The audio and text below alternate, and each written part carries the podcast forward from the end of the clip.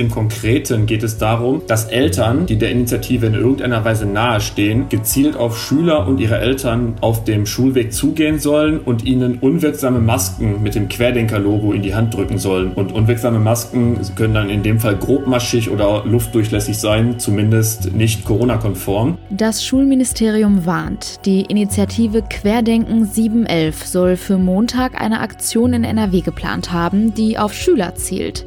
Was genau dahinter steckt, Projekt. Darüber sprechen wir gleich hier im Podcast. Ich bin Julia Marchese. Schön, dass ihr zuhört. Der Rheinische Post Aufwacher.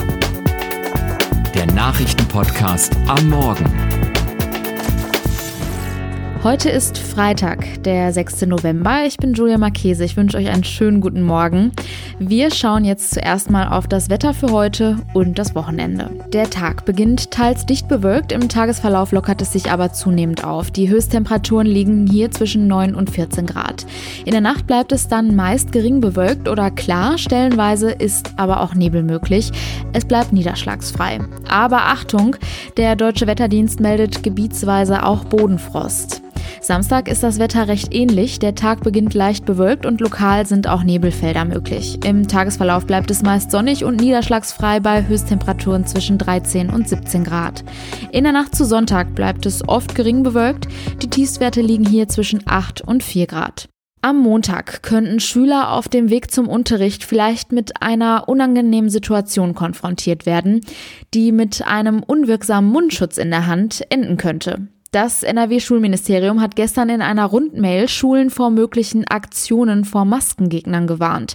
Hinweise deuten nämlich darauf hin, dass die Initiative Querdenken 711 für den 9. November, also kommenden Montag, Aktionen gegen die Maskenpflicht geplant hat und die sollen sich an Schüler und ihre Eltern richten. Was genau hinter dieser Warnung steckt, darüber spreche ich jetzt mit meinem Kollegen Sebastian Kahlenberg. Der hat sich das Ganze mal genauer angeschaut. Guten Morgen, Sebastian. Ja, guten Morgen. Was genau steckt denn nun hinter dieser Warnung? Tatsächlich hat das Schul- und Bildungsministerium von NRW gestern in einer Rundmail an alle Schulen vor dieser Aktion gewarnt. Und was ich besonders perfide diesmal finde, ist, dass sich diese Aktion der äh, Initiative Querdenken gezielt an Schüler richtet. Also das Ministerium hat Hinweise darauf, dass am kommenden Montag, den 9. November, bundesweit vor 1000 Schulen diese Aktion gegen die Maskenpflicht geplant ist. Im Konkreten geht es darum, dass Eltern, die der Initiative in irgendeiner Weise nahestehen, gezielt auf Schüler und ihre Eltern äh, oder andere Erziehungsberechtigte auf dem Schulweg zugehen sollen und ihnen unwirksame Masken mit dem Querdenker-Logo in die Hand drücken sollen. Und unwirksame Masken können dann in dem Fall grobmaschig oder luftdurchlässig sein, zumindest nicht Corona-konform. Zudem sollen CO2-Messungen äh, an den Kindern bzw. an den Masken der Kinder angeboten werden, um mit äh, diesen Werten dann die angebliche Schädlichkeit von Masken und die Unwirksamkeit zu zeigen. Und wer steckt hinter der Initiative Querdenken 711? Ja, äh, Querdenken gibt es seit äh, April diesen Jahres. Ähm, die sind bekannt geworden durch ähm, ja, die ersten Demonstrationen und Kundgebungen gegen die Corona-Maßnahmen. Am Anfang in Stuttgart mit einer Handvoll Menschen, mittlerweile aber mit immer mehr. Äh, der Chef der äh, Querdenkensinitiative ist Michael Ballweg und der war unter anderem auch der Organisator der beiden Großdemos in Berlin im August, äh, falls man sich daran noch erinnert, und zuletzt auch in Dresden und äh, am kommenden Samstag in Leipzig. Und im Prinzip ist es ein großes Sammelbecken aus noch recht bürgerlichen Kritikern der Corona-Maßnahmen, aber auch Corona-Leugnern, Esoterikern, Verschwörungstheoretikern bis hin zu Holocaust-Leugnern und Rechtsradikalen. Die Aktion soll am 9. November stattfinden, also nächste Woche Montag. Ich vermute, dass dieses Datum kein Zufall ist. Ja, das ist die nächste Sache, die ich besonders perfide finde. Das äh, Datum ist natürlich stark in die Historie von Deutschland verankert, nicht nur wegen des Berliner Mauerfalls 1989, sondern natürlich auch wegen der Reichspogromnacht 1938 zur Zeit des Nationalsozialismus. Darüber habe ich auch mit Felix Banatschak gesprochen, das ist der NRW-Landesvorsitzende der Grünen. Und der sagt, der Tag ist natürlich kein Zufall. Auf den Querdenker-Demos sei immer wieder ein perverser und verharmlosender Umgang mit der Verfolgung der Juden im Nationalsozialismus zu beobachten, so Banatschak. Und generell fehle ihm für diese angekündigten Proteste natürlich jegliches Verständnis. Diese Aktion sei aus Gesundheitsgründen irre und politisch natürlich höchst gefährlich. Hat das Schulministerium denn vor, etwas dagegen zu unternehmen, beziehungsweise gab es Empfehlungen, wie Eltern und Lehrer sich darauf vorbereiten können? Ja, das äh, Schulministerium äh, muss natürlich politische Neutralität wahren. Deswegen war der Hinweis, der jetzt äh, an die Schulen rausgeschickt wurde, noch recht zurückhaltend. Da wurde erstmal nur recht neutral auf diese Aktion hingewiesen, äh, die ja da am Montag stattfinden soll. Und äh, die Eltern und Lehrer sollen ihre Schüler bzw. ihre Kinder im Vorfeld aufklären und äh, im Zweifel auch warnen davor, dass da Menschen auf sie zukommen könnten mit, mit Masken. Und ähm, was sie natürlich tun können, was sie auch schon angekündigt haben, sollten Teilnehmer dieser Aktion von Querdenken oder Schüler bedrängen, dann sollen Lehrer auf jeden Fall die Polizei rufen. Gab es denn diesbezüglich auch schon Reaktionen aus der Politik? Ja, wie gerade schon gesagt, äh, ich habe mit Felix Banatschak von den Grünen gesprochen. Der hat auch nochmal ähm, die Kritik konkretisiert. An so einem symbolträchtigen Tag äh, so eine Aktion zu machen, das äh, ist, ist Wahnsinn und die teilweise ja vorhandene Unsicherheit äh, von Kindern und Eltern zu instrumentalisieren an so einem geschichtsträchtigen, wichtigen Tag von Deutschland, äh, das äh, kritisiert der sehr scharf. Äh, ich habe auch mit Jochen Ott gesprochen, das ist der schulpolitische Sprecher der SPD. Der hatte das Schulministerium auf diese Aktion Aktion ähm, aufmerksam gemacht. Der hatte sich Ende Oktober an die Schulministerin gewendet und äh, sie darauf aufmerksam gemacht, dass Querdenken wohl solch eine Aktion plant. Er hat ähm, davor gewarnt, den Corona-Leugnern auf den Leim zu gehen und, äh, wie ich finde, ein sehr deutliches äh, Zitat nochmal zum Besten gegeben. Wer CO2-Messungen unter Masken anbietet, bei dem sollte lieber mal der CO2-Anteil unter den eigenen Aluhüten gemessen werden. Wie reagiert denn eigentlich der Elternverband auf diese Aktion? Ja, ich habe auch mit Andrea Heck gesprochen, das ist die Landesvorsitzende des Elternvereins NRWs, die erstmal gesagt hat, natürlich seien grundsätzlich Proteste in einem freien Land nicht problematisch, aber es gibt natürlich eine Grenze und es ist fraglich, wenn Schüler in so einer Weise beeinflusst werden und zu solchen Handlungen getrieben werden. Ähm, und sie hat dann auch davor gewarnt, äh, dass Demonstranten bloß keine Schüler ansprechen sollen. Das geht über jede Vorstellung der Versammlungsfreiheit hinaus. Kein Schüler würde gerne Maske tragen, aber aktuell habe man natürlich keine andere Wahl. Vielen Dank für den Einblick, Sebastian Kahlenberg. Diesbezüglich gibt es ein kleines Update. Gestern Abend erklärte der Querdenken 711 Gründer Michael Ballweg, dass es keinen entsprechenden Plan für den kommenden Montag gebe und die angebliche Aktion nur ein Test sei, um die interne Kommunikation auf Lex zu prüfen.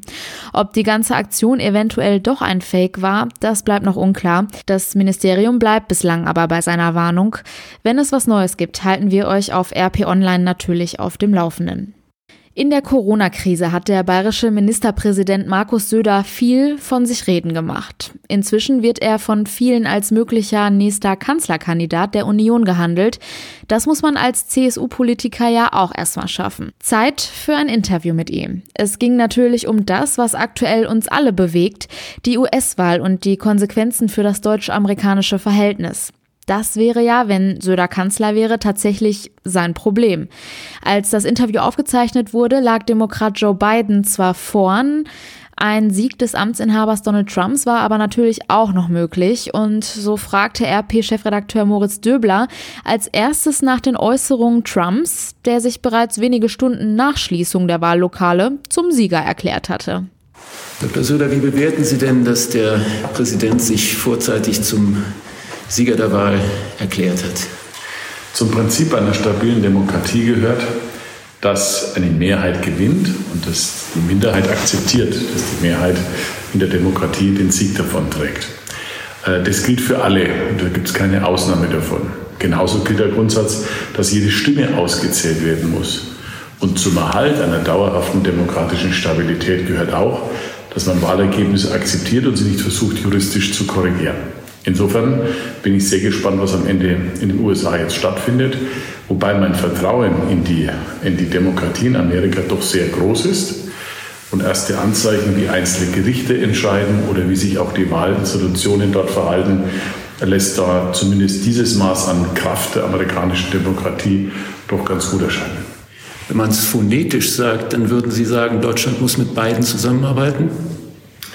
In Deutschland muss sich zum einen eben, egal wer Präsident der Vereinigten Staaten ist, ähm, äh, darauf einstellen, Man muss aber sich auch auf Dauer emanzipieren, nämlich ganz Europa muss diesen Weg gehen. egal wer Präsident ist, es ähm, wird das transatlantische Verhältnis nicht mehr so sein, wie es einmal vor vielen Jahren war. Und daher brauchen wir einen emanzipatorischen Prozess. Den muss man aber zunächst mal damit beginnen, dass man sich ehrlich macht über die Realitäten.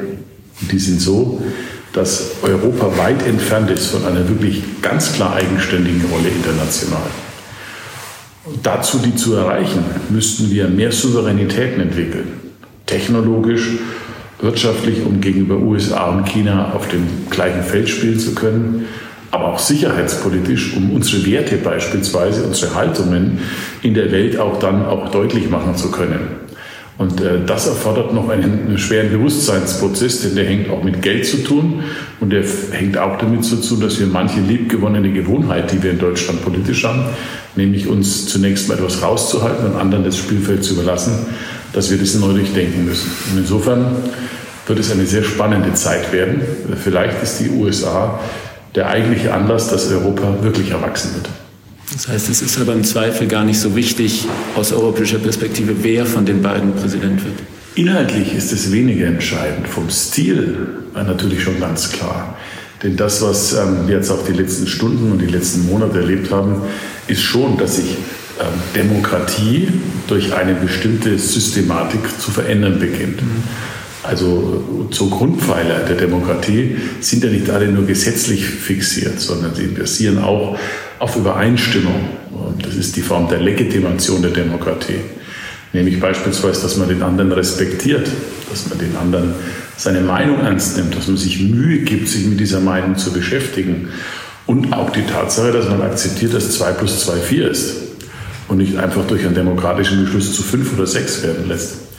Und, und dieser, dieser Grundkommun, dieser Boden, dieses Fundament der Demokratie, das, glaube ich, wird sich anders entwickeln, je nachdem, wer Präsident ist. Und wir spüren das auch ganz klar. Ähm, alles, was in den USA passiert, hat Einfluss auf uns. Die USA ist die, die westliche Führungsnation. Und zwar nicht nur militärisch, wie mancher meint, sondern ganz besonders auch kulturell.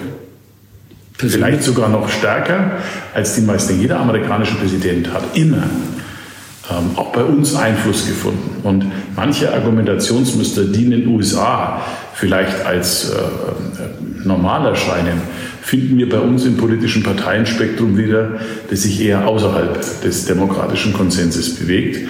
Man sieht ja auch, wer wie reagiert. Die AfD hat ja gerade gestern früh richtig jubiliert über die ersten Ergebnisse. Wir haben uns alle suspekt zurückgehalten, weil ich glaube, die Amerikaner entscheiden, nicht wir, der Präsident. Nicht unsere Aufgabe ist zu entscheiden. Aber ich finde es schon sehr beeindruckend, dass die AfD sich so klar committed dafür hat. Und das sind alles doch gewisse Indizien. Sie kennen keinen der beiden persönlich, ne? Nein. Wie haben Sie die Wahl verfolgt? Sind Sie stundenlang vor CNN gesessen oder? Also ich habe anders als andere äh, nicht äh, bis spät in die Nacht geschaut, sondern früh am Morgen, weil ich nicht die hundertste Reportage sehen wollte, wer vorher schon weiß, wie die Wahl ausgeht, sondern mich interessieren dann Ergebnisse. Und äh, das habe ich dann ab dem frühen Morgen gesehen. Ich gebe zu, ich war am Anfang ein bisschen überrascht über die Ergebnisse. Genauso wie ich den ganzen Tag über überrascht war über die veränderten äh, Ergebnisse, die es dann gegeben hat. Ähm, und ähm, jetzt warten wir halt mal ab, bis am Ende ausgezählt wird. Ähm, spannend ist es allemal. Und vielleicht gibt es ja noch ein Ergebnis, äh, das uns alle überrascht. Dass Sie das politisch interessiert, ist klar. Wie sehr bewegt Sie das persönlich? Haben Sie eine besondere Beziehung zu dem Land? Ich bin ein großer Fan der USA. Ich bin aufgewachsen äh, neben einem US-Hospital in Nürnberg, der Streitkräfte. Für mich waren die Amerikaner immer die Guten, immer die Helden. Das ist immer das Prinzip der amerikanischen Kavallerie, wie man es aus den Filmen kennt. Egal welche Probleme es gibt, irgendwann kommt die Trompete und die Kavallerie kommt und rettet. So war mein Empfinden immer. Und ich lasse mir noch dieses unglaublich positive Bild von Amerika nicht nehmen. Amerika ist ein Land der Innovation, der Freiheit, unglaublicher Möglichkeiten und auch einer unglaublichen ja, positiven, optimistischen Kraft. Ähm, deswegen interessiert mich die USA einfach sehr. Ich war auch sehr oft da und die USA bleiben auch unser wichtigster internationaler Partner. Ähm, das heißt aber nicht, dass wir nicht manche Dinge, die unter Freunden auch stattfinden können, anders bewerten. Die aktuellen Nachrichten aus Düsseldorf gibt es jetzt von den Kollegen bei Antenne Düsseldorf. Dir einen schönen Freitagmorgen. Vor dem Wochenende sprechen wir darüber, was gestern im Rat hier in Düsseldorf besprochen wurde.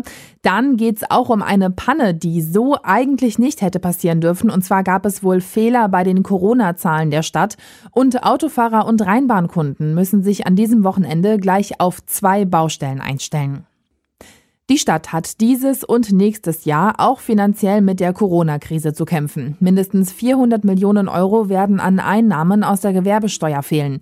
Ein Teil davon soll allerdings vom Bund erstattet werden. Das geht aus dem aktuellen Haushaltsplan hervor, den OB Keller am Abend im Stadtrat vorgestellt hat. Wir erwarten noch eine aktualisierte Steuerschätzung jetzt im November. Die wird wahrscheinlich auch die Gewerbesteuererwartungen für das kommende Jahr noch einmal reduzieren, sodass wir den jetzt vorgelegten Entwurf mit Sicherheit auch noch noch einmal nachschärfen müssen.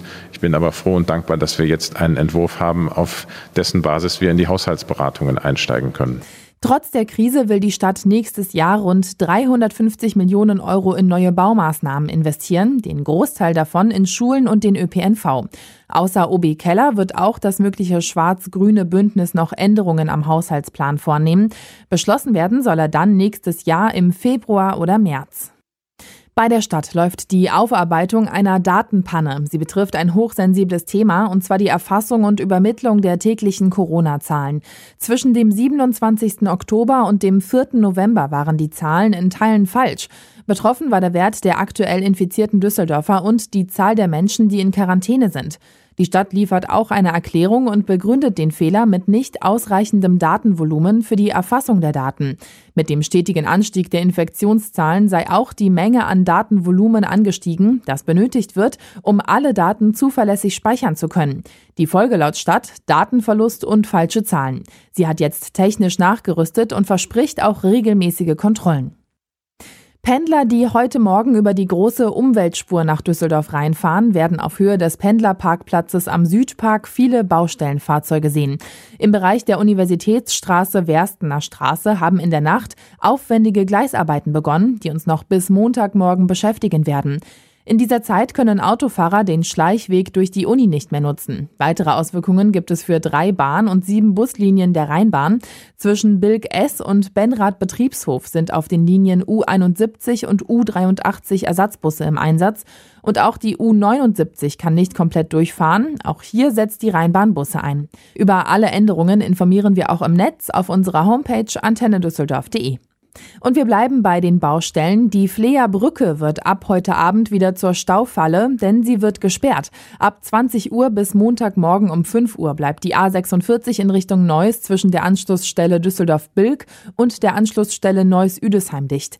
In Fahrtrichtung Wuppertal steht ab 20 Uhr nur ein Fahrstreifen zur Verfügung. Weitere Infos dazu kommen von Antenne Düsseldorf Reporter Philipp Klies. Die Brücke wird schon seit einiger Zeit umfassend saniert. Jetzt wurden neue Schäden festgestellt, die schnell repariert werden müssen. Die Schadenstelle liegt genau unter einer der Spuren in Fahrtrichtung Neuss. Deshalb sei die Sperrung alternativlos, heißt es von Straßen NRW. Der Verkehr wird umgeleitet und zwar ab der Ausfahrt Bilk über die Münchner Straße, den Südring, die Südbrücke und die A57. Wer Stau vermeiden will, sollte noch weiträumiger umfahren und zwar über den Düsseldorfer Norden und die Autobahnen 3, 44 und 57. Die Rad- und Gehwege auf der Brücke werden nicht gesperrt und können in beiden Fahrtrichtungen genutzt werden. Das war's von meiner Seite aus. Zum Nachlesen stehen diese und weitere Meldungen auf unserer Homepage und zu hören gibt es die Nachrichten auch immer um halb bei uns im Radio. Kommen wir nun zu den weiteren Nachrichten aus NRW. Um einen Beitrag zur Eindämmung der Corona-Pandemie zu leisten, hat die Stadt Herne einen gestaffelten Unterrichtsbeginn beschlossen. In den Klassen 5 bis 10 soll der Unterricht ab dem 16. November je nach Schulform zwischen 7.45 Uhr und 8.45 Uhr beginnen. Das NRW-Schulministerium begrüßte die Entzerrung des Unterrichts. Herne ist nach eigenen Angaben bislang die erste Stadt in NRW, die ein solches Konzept an weiterführenden Schulen einführt. Der erste FC Köln will heute seine Negativserie beim Angstgegner Werder Bremen beenden. Bei der Partie, die um 20.30 Uhr im Weserstadion angepfiffen wird, gelten die Bremer als deutlicher Favorit. Sie sind bereits mit neun Punkten aus sechs Spielen in die neue Spielzeit gestartet. Auf die Rheinländer wartet heute Abend also ein hartes Stück Arbeit. Und das war der Rheinische Post Aufwacher vom 6. November 2020. Wie immer gilt, wenn ihr uns etwas sagen möchtet, schreibt uns gerne an aufwacher.rp-online.de. Mehr Nachrichten gibt es dann am Montag wieder von uns und natürlich jederzeit auf RP Online. Ich bin Julia Marchese, habt einen schönen Start in den Tag und ein schönes Wochenende. Ciao. Mehr bei uns im Netz www.rp-online.de